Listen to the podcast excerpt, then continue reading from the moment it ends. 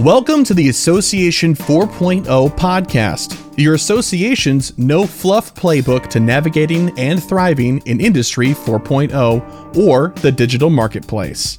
Each week, we bring expert insights to help you and your association stay ahead of the curve. Hello, my name is Sherry Budziak, and I'm the host of this week's podcast. I am here today with Geoffrey Brown. He is the CEO of the National Association of Professional Finance Advisors. I'm so excited to have you here, uh, Jeff, to, to talk to us today. Um, and I'm excited to uh, to hear about what you guys are have done and your leadership uh, during the pandemic and as we kind of navigate the future. Um, so, if you can, can you tell our audience a little bit about you and and NAPFA? Sure. Thanks for having me, Sherry. Um, so NAPFA was founded in 1983 uh, by a group of financial advisory professionals that just wanted to serve their clients in a more efficient and independent and objective fashion. Uh, so we've been around just under 40 years. I've been with the association, wow, uh, eight of those 40. Wow. so, uh, pretty, you know, not a lengthy tenure, but uh, a little bit longer than I had expected when I took the job in, in 2013. You know, I think anybody who's in a role like this has a shelf life.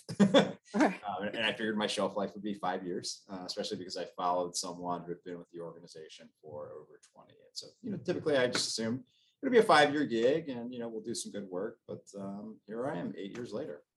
Um, you know, and the reason I stayed with the association or I've been with them so long is just because it's such a vibrant organization and a profession that isn't really what most people think it is. Um, so they're all fee only financial planners, uh, which means that they are compensated solely by their clients. Um, and you know, you would expect, you know, I think everybody's got this vision of what a financial advisor or financial planner does, but it, it's really a lot different. Uh, it's truly a, a helping profession. Uh, it's not just about your investments. Uh, it's about everything from you know your retirement planning to your insurance needs, funding your child's education. Um, so it's really broad, and I think it's emerging as to into one of the next great professions uh, of the 21st century. That's We've great. got just over 4,000 members. Um, we're growing, uh, which is also a good thing and a good reason to stay in a job for sure. um, but it's just a it's a great community of professionals. That's great. Um, so I'm curious, you know, how has the pandemic experience changed your thoughts about the future of the association industry? You know, it, it's really been shaped by the experience of our members during the pandemic. Um, you know, in most states, financial planning professionals were essential workers uh, just because they Mm. fall in financial services, um, and they just didn't stop working.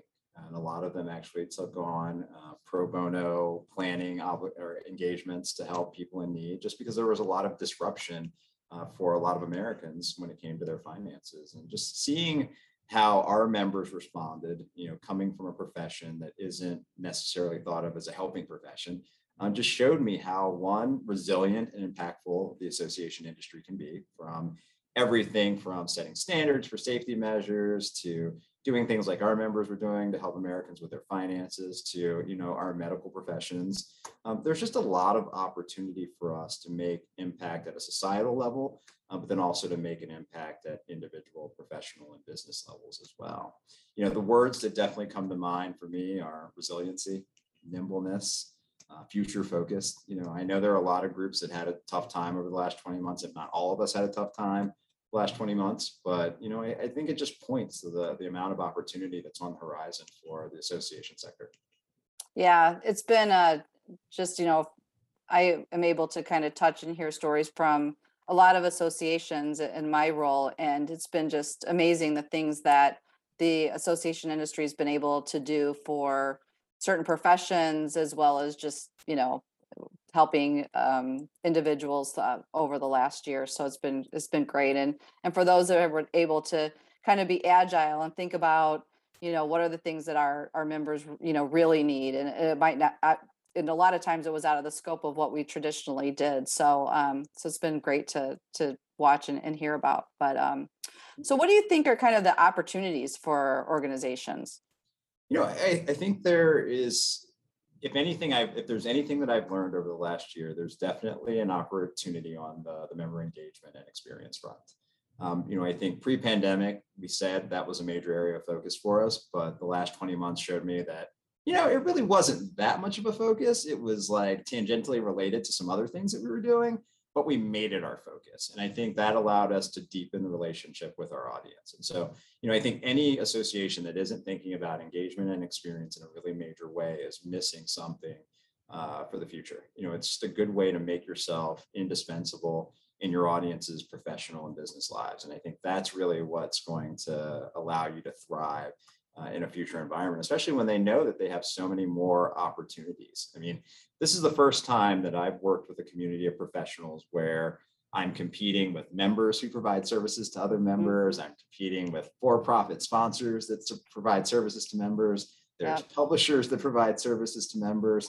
So the fact that we have the, the retention and engagement that we do just shows us that we're doing something right and that we've you know inserted ourselves into our audience's professional lives in a really meaningful way. And I think every association needs to step back uh, and take stock of that. I think the last year uh, has also showed us that you know new delivery models or you know delivery models that you would have considered kind of an alternative uh, are going to be the way of the future. You know, right now we're having a very significant conversation around you know how much in person is going to be the right level of in person. Um, you know, when you think about, you know, the number of virtual learning sessions that we were able to deliver and the number of people that participated, um, the fact that our, our local experience went into either virtual or hybrid mode. And when you think about geographic areas like Chicago or Los Angeles or New York, or Boston, where, you know what, the idea of traveling from, you know, the suburbs to downtown is kind of daunting. You know, traveling across town can be daunting. Um, so it's really about looking at all the lessons and you know new models that we took from the last year, and you know trying to decide what's going to stick uh, and what's going to make us more uh, nimble and flexible going into the future. Um, and then you know you can't forget the importance of leveraging technology. Um, you know I think some of the things that we were able to accomplish uh, during the pandemic and you know up until right now are because of our you know, investments and focus on technology. Um, I think it's uh, you know a double-edged sword for sure. um, but if you're not re- willing and able to make those investments in a really strategic fashion, then um, you're going to be missing the boat uh, in the future. So uh, I guess what do you feel are some of the challenges of getting there? I mean, I I can probably guess what some of them are because uh, I think you mentioned some of them opportunities and Um, you know, I, I, think there's definitely some challenges around, you know, the resources, both people and financial. Um, you know, I think that a lot of organizations are going to have to look at how they're structured from a people standpoint and really reevaluate, um, you know, what their talent needs are going to be. I think mm-hmm. that's going to be a major area of focus uh, for us going into the future. Um, the money aspect is certainly a challenge, uh, especially if you were one of the organizations that just missed out uh, on a huge revenue opportunity by not having any of the in-person experiences that would have been a part of your portfolio because of the pandemic. I know, you know, yes, the market's done well. So if you were well capitalized from a reserve standpoint, you probably can make it through. Um, but there's some groups out there that are probably going to have to delay some investments because you know they missed out on a year or longer's worth of, of revenue, and that, that's kind of what hurts uh, about the scenario that we're in now. Where if you you know missed out on a meeting in the fall of 20, you were planning for one in fall of 21, and you might miss that one too. Um, that's two full cycles where you're missing out on those revenue generating opportunities. So it's going to have to it's going to mean that a lot of organizations have to make some tough decisions, and then you know technology um, I, I think that that's you know the challenge there is that you know what you invest in today is probably going to be different tomorrow. So making smart decisions about what kind of tech stack is really going to be uh, the right thing for your internal business uh, but then also for your external audience especially when you think about the fact that their experiences and demands are shaped by you know their tech experiences you know with companies that are much better funded than most associations. Right right yeah. Well you touched on a few things. I was um, speaking with somebody um, the, uh, earlier today about talent and and the, the challenges with talent and kind of starting to think a little bit out of I guess not traditionally about you know what your staff looks like and how do you hire those experts. Mm-hmm. Um, they were saying you know they never heard the word fractional um, staffing before and how they've been able to grow and then can actually then also, you know, reduce staff using some kind of different models, you know, I think those, that will be a challenge for organizations. And as you said, the technology, you know, we saw the organizations that had leveraged that technology and or looked at what do we have and how can we, you know, either make it better or leverage it or really understand the tools that we need.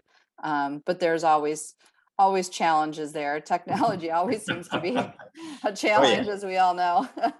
Oh, yeah. That's why I have a job.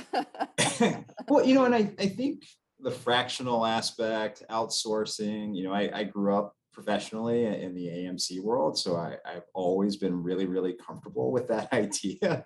Yeah. Um, and I think it's it's allowed us to make some really savvy resource decisions when it came to, to talent. You know, did we need a full-time in-house finance and accounting person, or could we outsource it and really get what we needed uh, in terms of the right number of hours, the right composition? And so we've been doing this for for quite some time, uh, and it's even bled over into you know marketing and communications for us. You know, we don't need a full-time. We didn't need a full-time digital uh, communications specialist. We are about to hire a full-time digital communications specialist.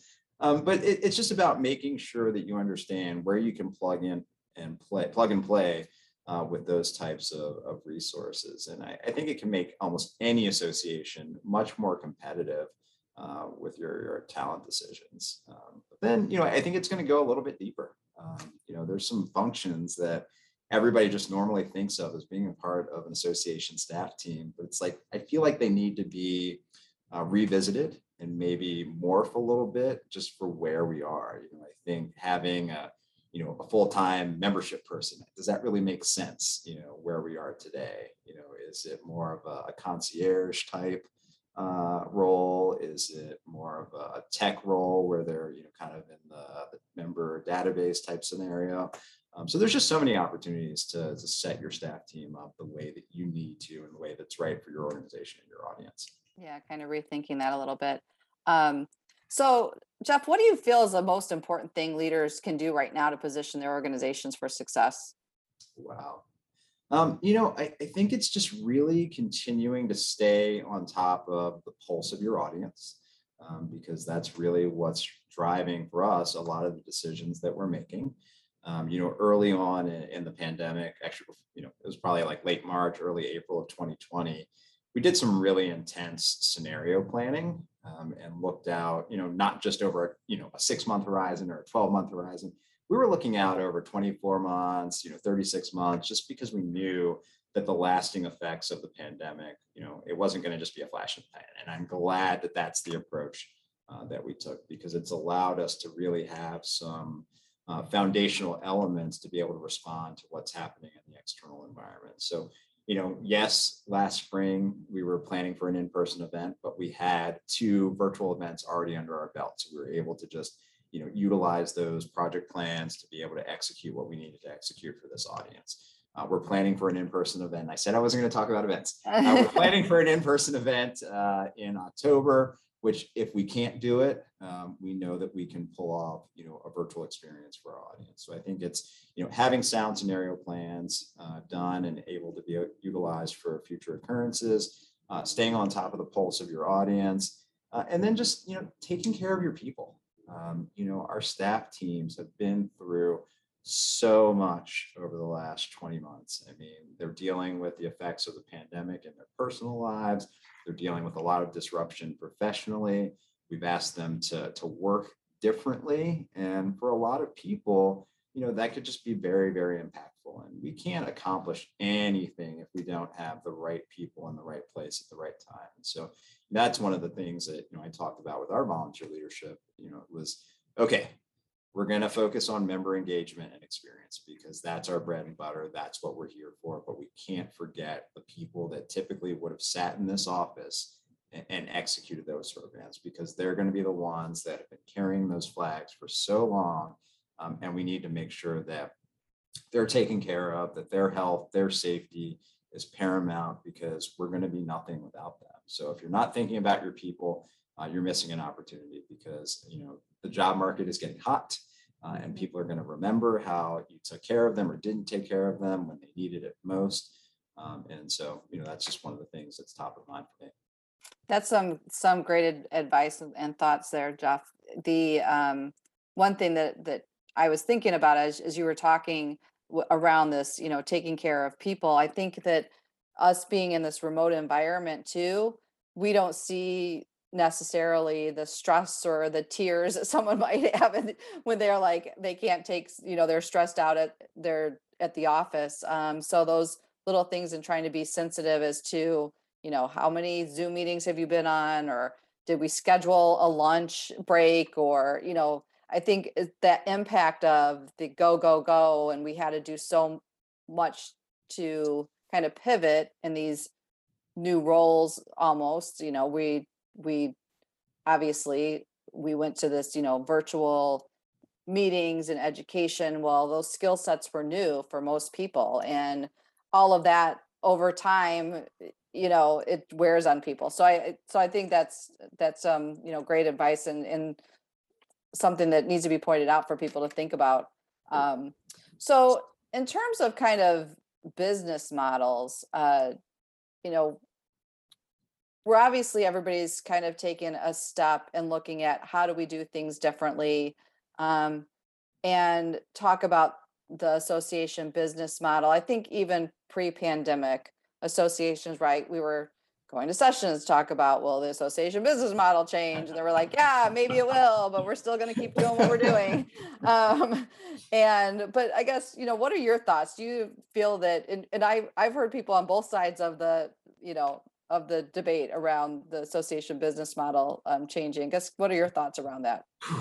Um, I, I think the association business model has been morphing and it will continue to morph. You know, I, I've been, I'm what, my 21st year, so I'm still a baby when it comes to, you know, working in the association. At least I like to think so. But I feel like every year I've been in the field, there's been a conversation about how the business model is changing. And that's, you know, been driven by external forces like the availability of technology, you know, unforeseen competitors. So I feel like this is a constant conversation that needs to be had uh, and that we need to be able to act on. You know, I don't think that every association audience uh, is ready for that type of business model disruption. There are some groups that are still doing business the same way that they were doing it 50 years ago. Uh, Yeah. and for them, you know, that's just how their audience is set up, how their audience is ready to consume products and services. Yeah, there may be like some new tools like we're going to have a webinar instead of always having to be face to face. And you know, for them, that's the extent of their ability or desire to take risks as an audience, and that's fine. Um, but for those of us that are in fields where there is a lot of competition from natural competitors and unnatural competitors who are also supporters, um, if you're not thinking about how you're going to change your business model to be more competitive in the future, then uh, you're probably not going to be having a conversation about your business model, you know, five years from now or 10 years from now, because someone's going to, uh, you know, Uber you or DoorDash you, Right. uh, you know, just come in and completely disrupt your industry. Um, you know, we've seen it in some regards, and we've been able to navigate that by having some, you know, establishing some really strong partnerships, showing where we have overlap and where we're complementary, that sort of thing. And I, I think associations need to do that as well. Um, there's got to be a conversation and a high comfort level with the distinction between members and customers. Mhm. Um, you know, that's something that, you know, we've been uh, coming to terms with for the last few years. You know, not everybody wants to be a member of this association. Um, they don't need or want the local community. Maybe they just want some continuing education. Maybe they just want to hang out with you. Uh, whatever it is, if there's something that you can offer them, then you should be okay with supplying it. Um, but then, you know, take care of your core audience. And so I think associations from a business perspective, you know, need to be set up uh, to do that. But, you know, I, I think there's a shift happening. Uh, I think some of it's going to be accelerated by the effects of the pandemic. You know, I'm definitely not consuming content, information, product services from the associations that I belong to the same way I did back in February of 2020. And I'm okay with that.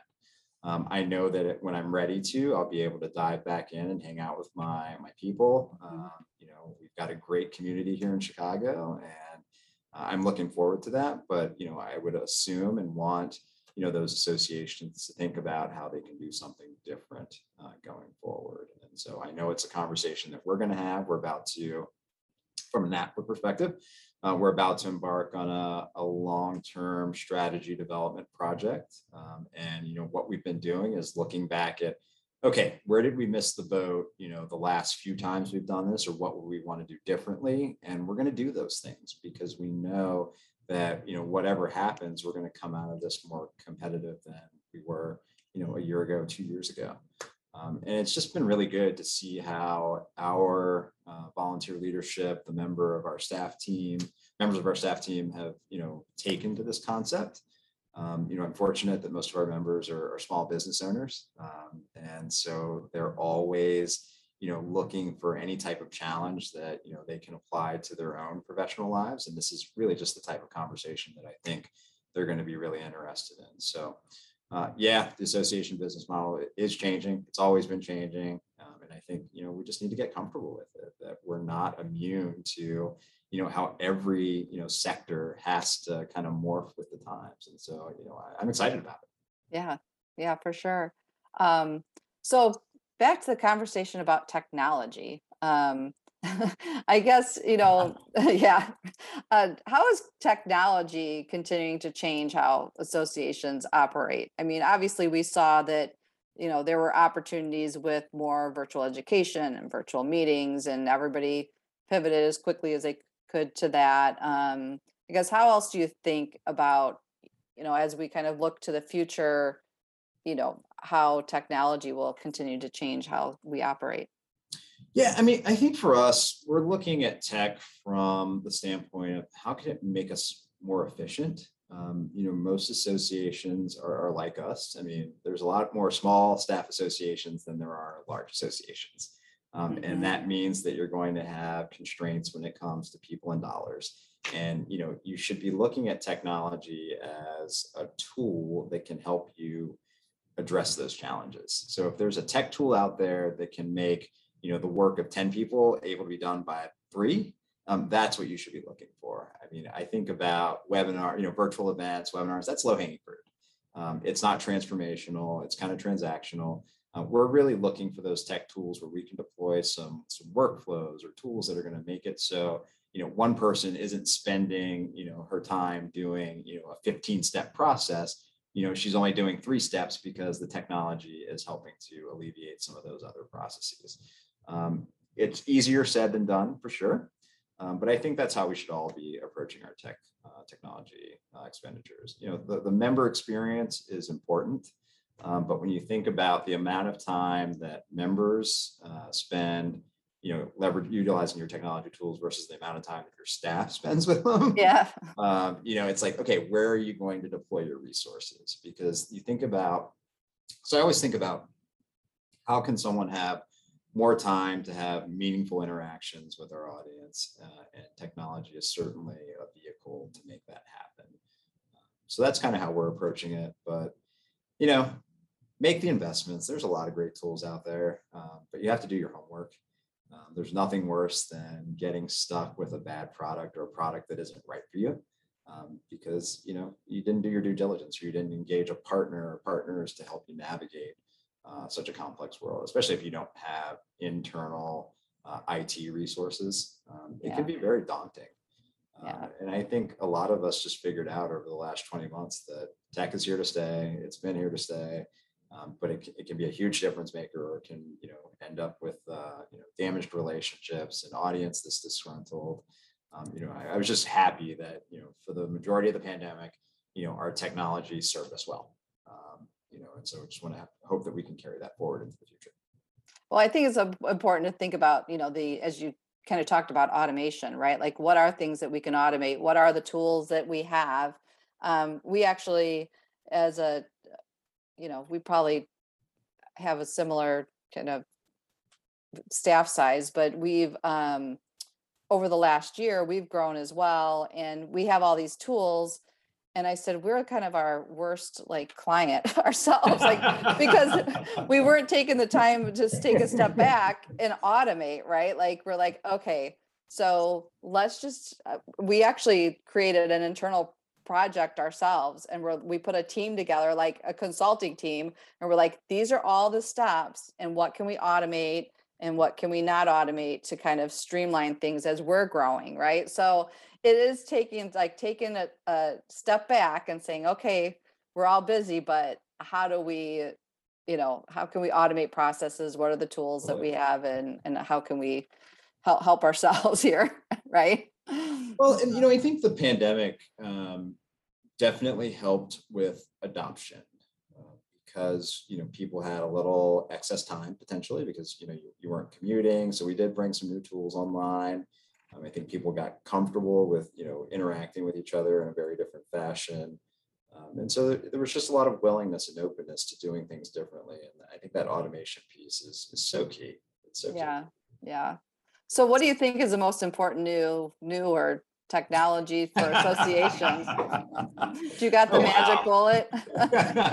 I You do not the- have a magic bullet, but you if have you, the do- you hear of one, Yeah, do my job button. no, I mean, I, I think for us, um, you know, these aren't new tools, but the things that we've rolled out internally have been huge different difference makers. And I, I think this would be true for most associations because so much of what we do uh, is a rep- either a repeatable process or it's iterative. iterative. Um, you know, you, how many ways can you plan a conference? Well, maybe like one or two, three, four. So if you make that investment on the front end, um, and you know utilize a tool like Asana or Basecamp or something, whatever is right for your team to outline what the steps are and tasks and deliverables and so on and so forth. You know that's going to pay dividends. You know into the future. It's going to you know be a great asset if you have staff transitions um, because there's like history of how did we go through this. Um, it allows people to collaborate, you know, both internally and externally in a more efficient fashion. You don't necessarily have to have a meeting to run through you know, here are the 15 things that I had due today and I only did 13 of them. I can go and look at Asana and see, you know, where you are i- in the process flow. So I I think, you know, tools like that um, are certainly, you know, super beneficial. You know, everybody's going to need the right AMS uh, for their audience and the structure of their business. So, you know, make the investment there. Um, but then look for some of those, you know, ancillary tools, like whether it's for project management, you know, marketing automation, um, I can tell you we are about to implement an, an MA platform and our members couldn't be happier. Like they're excited to have the opportunity to choose and we're probably a little late to the game on that one. Um, but I'm really excited about that because it means that we can personalize some of our communications in a more meaningful way. Um, we can allow people to opt out of the ones that they don't want uh, or don't need. Um, and so it's just going to make us a little bit more um, a little better in how we communicate with people. And I think everybody will appreciate that because, you know, the amount of email did not go down during the pandemic. Right, exactly. in fact, I think it went up. Yeah, Uh, exactly. and so, you know, just little things like that. It's just like finding the right tech tools that are going to be a difference maker for your organization, your team, your audience. Um, so it's really not about a magic bullet for me. Um, it's just what's right for you that you don't already have or you have and you're not using in a meaningful way. Yeah, that's great. So anything else that before I I end for today, I know that you're really busy and we I appreciate your time, but any last thoughts or comments? Yeah, I mean, I would just, you know, say thank thank you for having me on. Um, you know, I think any conversations about technology, digital experience, transformation, uh, totally needed still. Um, so just keep doing that. And you know, any association that's not thinking about these things and the opportunities that they can present for you on the future is probably missing something that's going to be a huge difference maker for them. Well, great. Well, I really appreciate your time um, and uh, thanks and thanks for sharing with our audience. Thanks for having me. Appreciate it. We hope you enjoyed this episode and discovered tips and information that will add value to your leadership style and your association. OrgSource specializes in positioning teams for success with solutions for technology, strategy, and marketing. Please contact us at info at orgsource.com or visit www.orgsource.com to find out how to keep your organization on track to Association 4.0.